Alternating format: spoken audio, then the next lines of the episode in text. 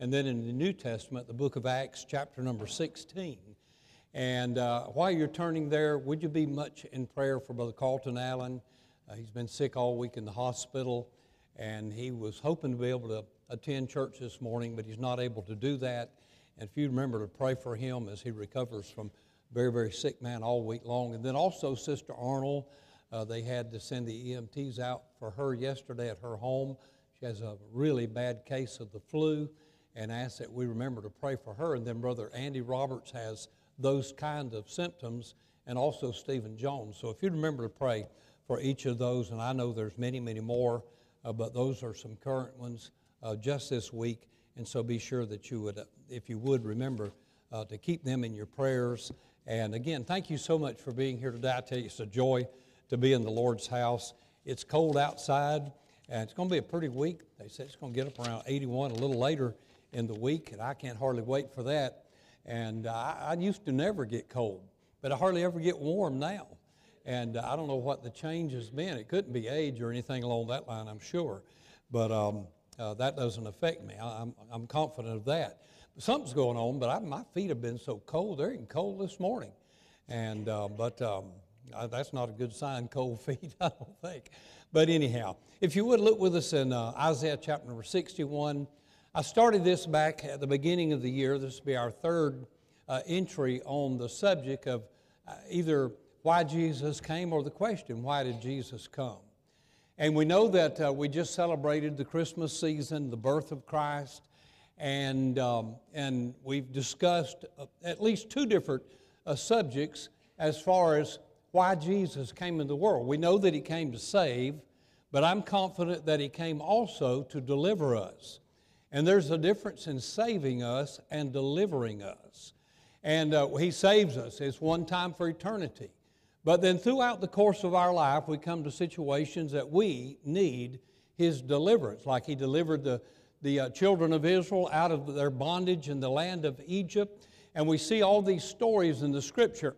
And so we looked at, in the first place, uh, the Bible said here in Isaiah chapter number 61, He said, The Spirit of the Lord God is upon me because the Lord hath anointed me to do these things, to preach good tidings unto the meek.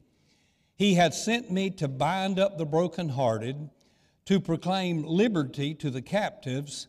And then the last part of that verse will be our text for today and the opening of the prison to them that are bound. Now, there's other things. We talked in the first place, I believe it was the first Sunday in this year perhaps, we went to the Gospel of John in chapter number 9 and talked about what that was prophesied in another place that he would give sight to the blind.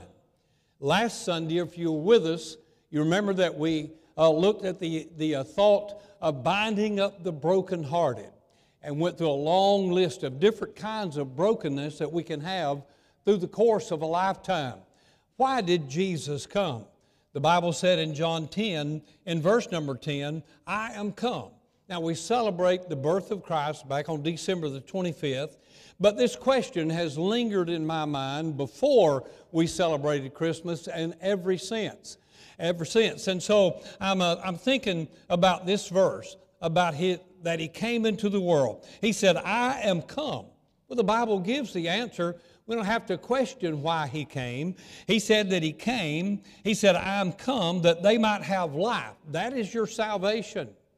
And uh, he goes on to explain it a little bit more deeply. And he said, and that they might have it more abundantly.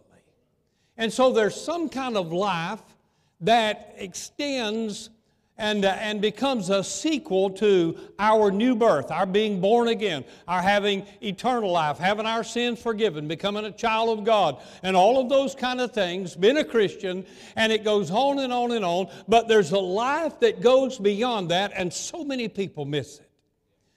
I'm glad that the Lord let me see this. I wish that I had understood this concept and precept in the Scripture throughout my 48 years of ministry. I think that I could have been more helpful in getting people a little further uh, down the road in their Christian experience. There are so many that just feel like that I'm saved and that's enough. And that's enough. And I'm just getting in by the skin of my teeth, but I'll get in one day. i have been washed in the blood, I've been born again, and then they just go along and live this life. And I'll go over a few things that he's talking about in this passage of Scripture here uh, momentarily. And uh, I will get to our text. But I, I've got to think about that for just a moment this matter of having life and that they might have it more abundantly. Do you have that this morning? Do you feel like if you were to uh, assess your life and look at it and, and write down uh, the story of your life since you got saved, would you, on a scale of 1 to 10, and, uh, and 10 being an abundant life and 1 being a not so good life, where would you be on that scale? Well, I'm here to tell you this morning, ladies and gentlemen, that God wants every single one of us to have a better life a more productive life, a more fruitful life, a more happy life, as our song director was trying to get us to smile a little while ago. I know we have troubles, I know we have difficult times, but God wants us to have an abundant life. And so I had to begin to think, what the world is that? God never heard anybody preach on it. I've heard a few, and, uh, I, and myself a few times down the road, I've just taken a stab at it. But when you go, and, and I ask myself the question where in the world are the scholars on the subject of the abundant life? And, uh, and we've, got, we've got thousands of people writing books about the second coming and soul winning and, uh, and tithing and, and a thousand other things, but I've never seen a book on the abundant life. And when you go to the scholars and you ask the theologians, and yes, even the counselors, and yea, even the commentaries, what, what did they have to say? Very little about the Christian life beyond being saved. It seems like that's in the, in the mind of most people, it's enough. Just, you know, just so I've escaped the fire, just so I don't have to burn in hell fire for all eternity, if I can miss that, that's well enough. I can handle the rest of it. Well, there's something above and beyond all of that. And so I begin to ask myself the question what could it mean? I looked some things up in the dictionary, and it means to have quantity of life, but also have quality of life. Did you get that? Have quantity of life and yet also have quality of life. It means to have more, but it means to have the most. It means to be satisfied with life, but it also means to be gratified in life. Are you there? Have you reached the place in your life that you can, you can say that I, am satisfied being a Christian and this life is so gratifying that I'm living today. Be honest with yourself. It means that uh, not uh, that we just, you know, get what we want, but we get what God wants us to be. And the list goes on and on. I suggest these things. The abundant life would be a life that has assurance. Write that down. It has victory. It has liberty. It has joy. It has power. It has peace. It has love. It has works. It has fruit. The list goes on and on and on and on. Jesus said that I came to do two things. Number one, He said, I came that you might have life and if you've never been saved this morning, you don't have life, you just have existence. You're just here, and a little while you're going to be gone. But if you've been born by the Spirit of God, you have an eternal life that started that day that you got saved, and it never, never, never, never, never, never, never, never ends. You have it forever and ever. And in that eternal life, you have the offer of abundant life. Now, he's a gentleman. He's not going to force it on you. You'll, you'll find out that in this life that you can live just about any way you want to live. And uh, you can be unproductive and, you know, you can, you can fight the battle on your own, but there is someone who will help us along the way. I wish I'd have known this throughout my ministry. Throughout my ministry. Now, quickly to the message this morning as our time is fleeting uh, verse number one, and the latter part of the verse, he said that he, uh, that he, that opening of the prison. I want to look at that today. The opening of the prison. In Psalms 146, in verse number seven, the Bible said, The Lord looseth the prisoners. And so you say, Well, preacher, I'm not in jail. I, I'm not in prison. Let's think about it for a few moments. Let's think about that for a few moments. And by the way, don't get the idea that the message that I'm about to preach is some kind of get out of jail free card. It's not that at all. By the way, um, that's, that's not what he's implying here. That's not what we're to what we're going to look at in Acts chapter number 16 in just a few moments that, you know, that everybody gets saved, gets out of jail. That's not it at all. But, but um, let me not get ahead of myself. And he said, The Lord looseth the prisoners. Well, what does it mean? In Psalm 142, in verse number 7, bring my soul out of prison. And so, our title being very quickly this morning, The Opening of the Prison. He said, I'm going to give sight to the blind, I'm going to bind up the brokenhearted, and he said, I'm going to loose the prison doors. There's a lot of analogy, a lot of type, typology goes along with uh, these statements that the Lord has made. We know that, that, it, uh, that when he was talking about the blindness, that he wasn't just talking about poor eyesight, but he was talking about the blindness of the heart and the darkness that men live in and how that they cannot see their way. When he was talking about the brokenhearted, he wasn't just talking about somebody that had some kind, he wasn't, you know, making mention of some kind of uh, heart disease or something along that way. And he wasn't just talking about the trivial things of life, but people who are truly going through extremely difficult times. People that are broken in spirit and broken in heart and broken in life and broken families and broken homes and broken children and brokenness throughout their life. He's talking about, I'm going to bind them up. But as much as he said, I'm going to give sight to the blind, and he said, I'm going to bind up the brokenhearted, and he said, I'm not going to forget about those that are in prison either. We've supported prison ministries I, uh, throughout the course of our ministry and highways and hedges and, and uh, rock of ages. And, and uh, we've had, uh, at one time, we had, we were working in some 20, we had 20 something prison uh, ministries here at Victory Baptist Church that, we, that was, the, the men were preaching in every single month, some 28 services. And I've been, I've spent weeks uh, on, in travel uh, all the way f- through the state of Georgia, from Alto uh, State Prison up in the very northeast corner, all the way down to Waycross and everything in between Milledgeville and all those places.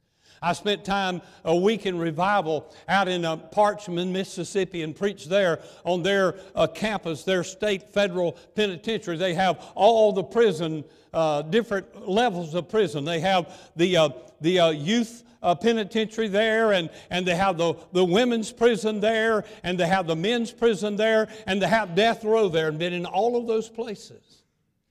And I know what it, I've never been in prison, I've never been in jail.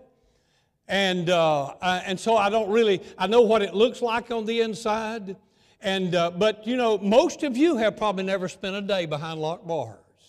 And so, what does he mean when he talks about this matter of opening the prison?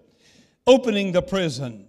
In, uh, if you turn with me now in the book of Acts, look in Acts chapter number 16. We'll have a wonderful story here, and uh, we'll look at it for the next few moments. I don't have an outline, I just have some a kind of a summary of what's going on in this passage of Scripture and some things that we could think about this morning.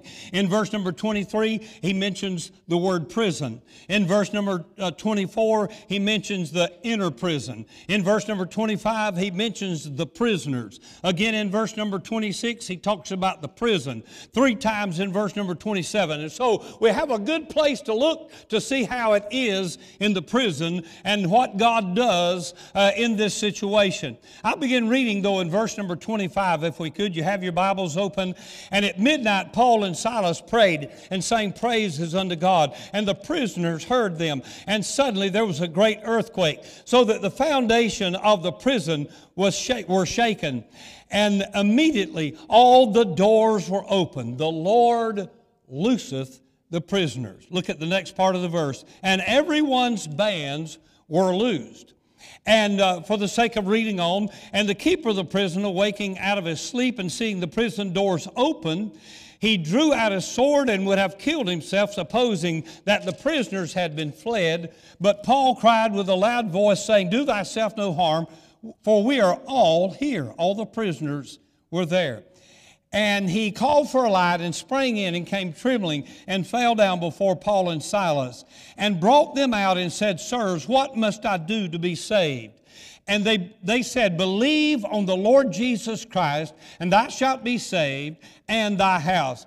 And they spake unto him the word of the Lord and to all that were in his house. And he took them the selfsame hour of the night and washed their stripes and was baptized, he and all his straightway. And when he had brought them into his house, he set meat before them and rejoiced, believing in God and all his house. And so we see an example of what it is said of our Lord that he would, that he would give sight to the blind, that he would bind up the brokenhearted, and now we see where he looses the bonds of the prisoners. Think about it with me for just a moment.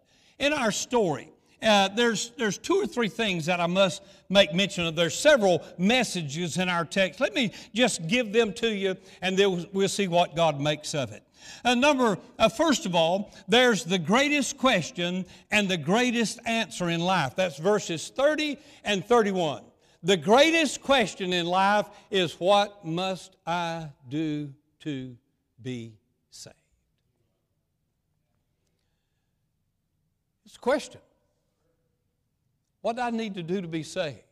There's one place, and I was going to preach on it today, but the Lord led me back here, and, and it says, uh, and it's about uh, it's about Pilate and Herod, and uh, they're at the death of Christ. And the question is asked, What should I do with this man called Jesus?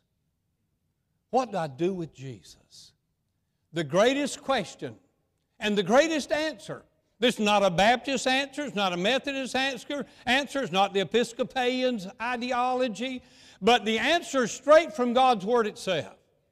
And it makes it so simple and so clear. How could anybody stumble over it? How could anybody be confused when the Bible, he asked the simple question, What do I need to do to be saved? And the greatest answer was given Believe on the Lord. You won't find it any other way in the Scripture.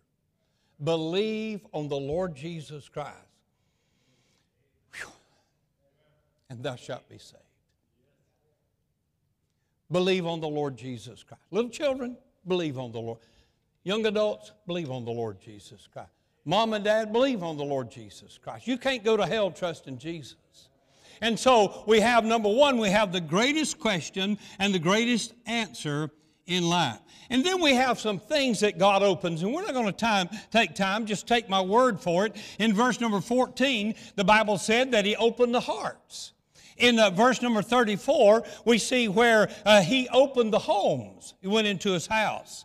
And then in verse number 26, when we read that under your hearing, how that he opens doors. God, in this passage of Scripture, He's busy opening things up. But that's not the end of it. He's going to open the prison.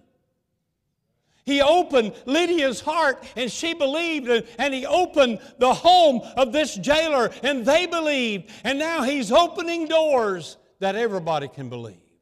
You can't miss this. Um, these, uh, excuse me. I, I, I, guess I need to stop right here for just a moment. because, um, as I've already mentioned, I've never, I got carried up to the, to the uh, big, they used to call it the Big 12. I got carried up there one time as a teenager. And uh, I was with a group of guys. They were out drag racing. We got caught, and they carried us all down there, took our license. The, uh, the, the uh, deputy took all of our license, and he stuck them in his pocket, and uh, he made us follow him down to the Big 12. I think the bars are still in the windows down there. I remember walking up those steps. They looked like they were a hundred of the steps. There was probably only two or three, and I walked in there, and I'm thinking, oh my, my, I've, I'm in trouble, and I was in trouble. And we stood there, and we weren't saved, and we lied, and we told everything. You know, we, no, sir, we weren't out there drag racing. That officer, he stood there with his flashlight that night on old, old Rocky Ford Road. I shouldn't be telling this, but I've done worse. And so he stood there with this big old police flashlight, that big around, had big old triangular batteries in it, and he stood there at the starting line, and uh, and he shined the light, and there was there was rubber streaks for hundred yards. And he said, "Who laid that one down?" I don't know, sir. We were back there in the woods fishing. There was, you can't imagine, there was Roadrunners and Dodge Chargers and, and Mach 1 Mustangs and, and COPO Camaros and I mean everything in the world's out there drag racing that night. That Sunday night. And we made the mistake stay too long and the church people started coming by. And somebody called the law and they said, oh, the, the law's coming and they were coming. And so we, uh, we were, with all those cars, we were in my, one of my friends' 57 Chevrolet station wagon, six cylinder, six cylinder, with three on the column. And, uh, and they let all those got by. They headers wide open, and they're racing back to town. And he pulls uh, us over, four of us, in that 57 Chevrolet, 56 Chevrolet station wagon. And we said, No, sir, we weren't. We weren't. We heard them. We were back there in the woods fishing. He said, You boys been back there hunting and fishing at night? No, no, no, we weren't doing that. And so that's the only experience. And we stood there and stood there, and we stood before that um, whoever's in charge, you know, sitting there at the big desk, and we're looking up at him, and he's looking down at us, and we know he's fixing to put us in handcuffs and put us in the pokey. And, and finally, you know, he finally gave us our license back and said, You boys better go home and tell your daddy. My daddy found out about it 25 years later. 25 years later. But you know, just because I've never been, I've never heard the clank of bars closing, other than visiting in the prisons, as I mentioned. I've never heard what it sounded like for that big key to go into that lock and kick those tumblers over.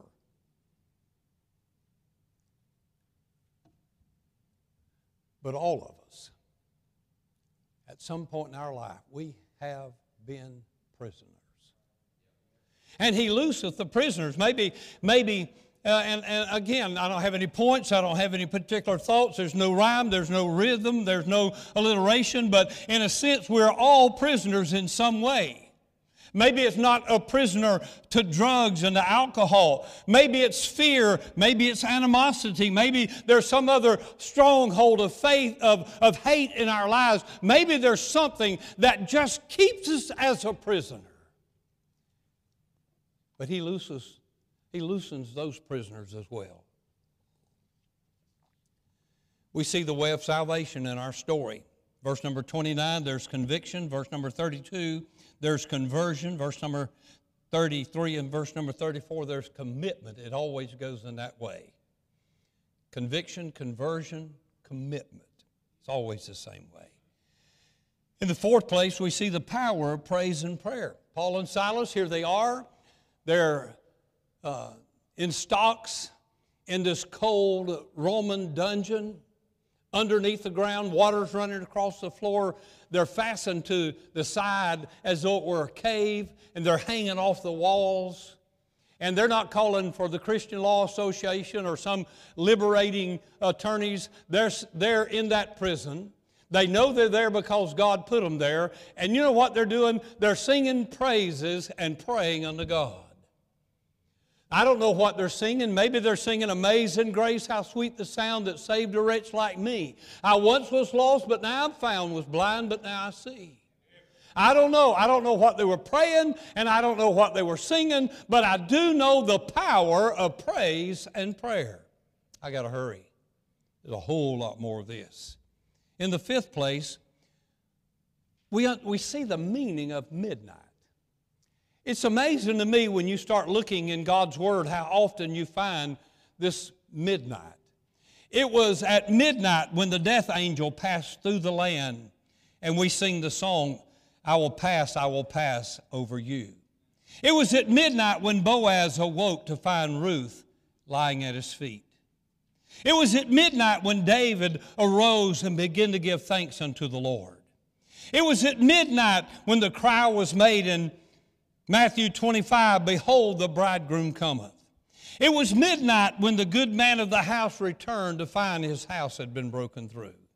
Not only do we understand the meaning of midnight, we see the meaning of midnight. I wrote a little thing many, many years ago, and uh, it's about this very thing. And, and uh, I was thinking about Paul and Silas. In the middle of the night, God's men do right.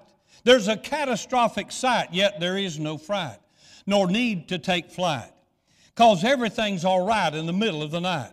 The jailer said, so instead of a flight, he calls for a light. For the answer to his plight is to make things right. So with all of his might, he sets new sight. Now everything's all right in the middle of the night. We have the story of midnight. And then finally, I want to look at the picture of a sinner. You see, all of this, this prison stuff and all of this brokenness stuff and all of this blindness stuff that our Lord said that He was going to come and tend to it, every bit of it is a picture of a sinner. In Genesis chapter number 40 and verse number 5, the Bible said, which were bound in prison. In Genesis 42 and verse number 16, ye shall be kept in prison in Isaiah 24 and verse number 22, and, and shall be shut up in the prison.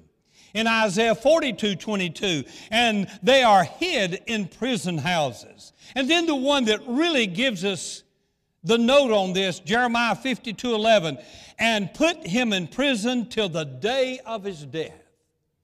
And it is so true this morning that without Jesus Christ, you're a sinner until the day you die a sinner until the day that you were born until the day that you died. So these are, these are, these are pictures of the prison we're really all in.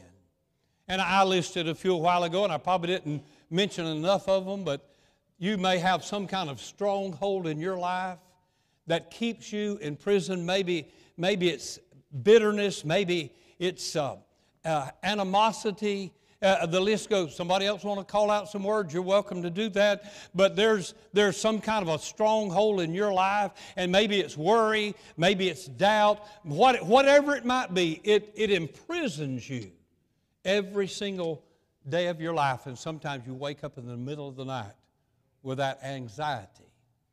The Lord came to loose the prisoners. He came to loose the prisoners. And so, in closing, it's not the person in need, but it's the need, need inside the person. It's not the person in poverty, but the poverty in the person. It's not the person in trouble, but the trouble inside the person. It's not the person in sin, but the sin inside the person. It's not the person in prison, but it's the prison in you and me.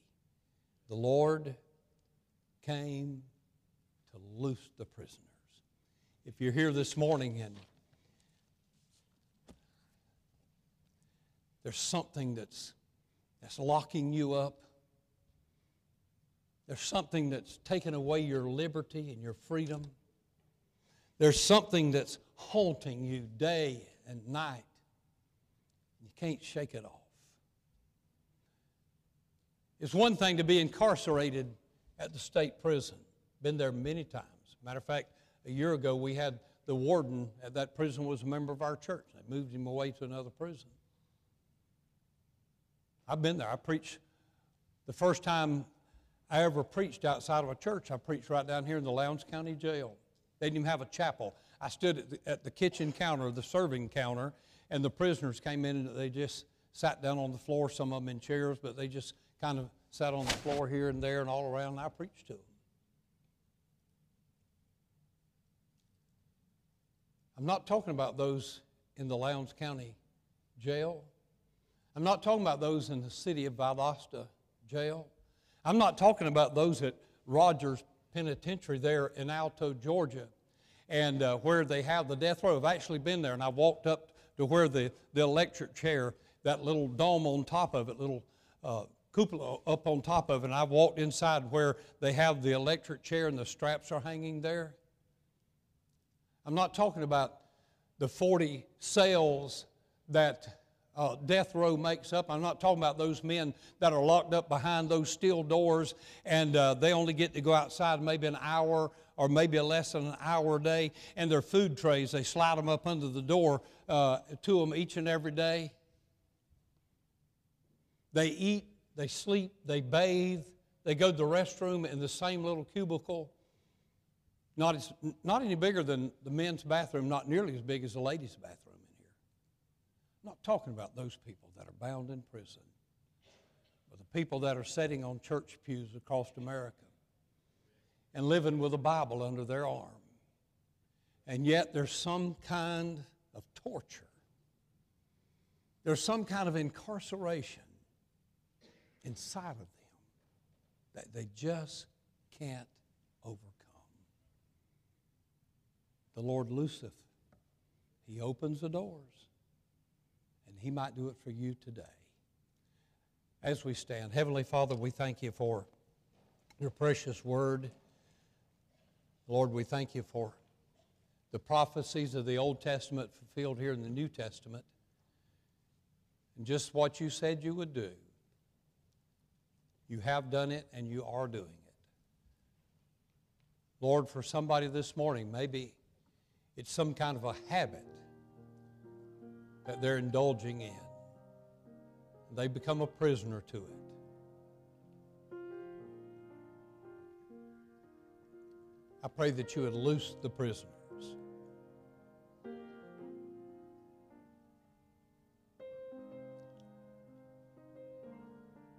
And if there's one here doesn't know Christ as their Savior, Lord, may they see that they're in prison and there's a prison in them, and you'll open the door.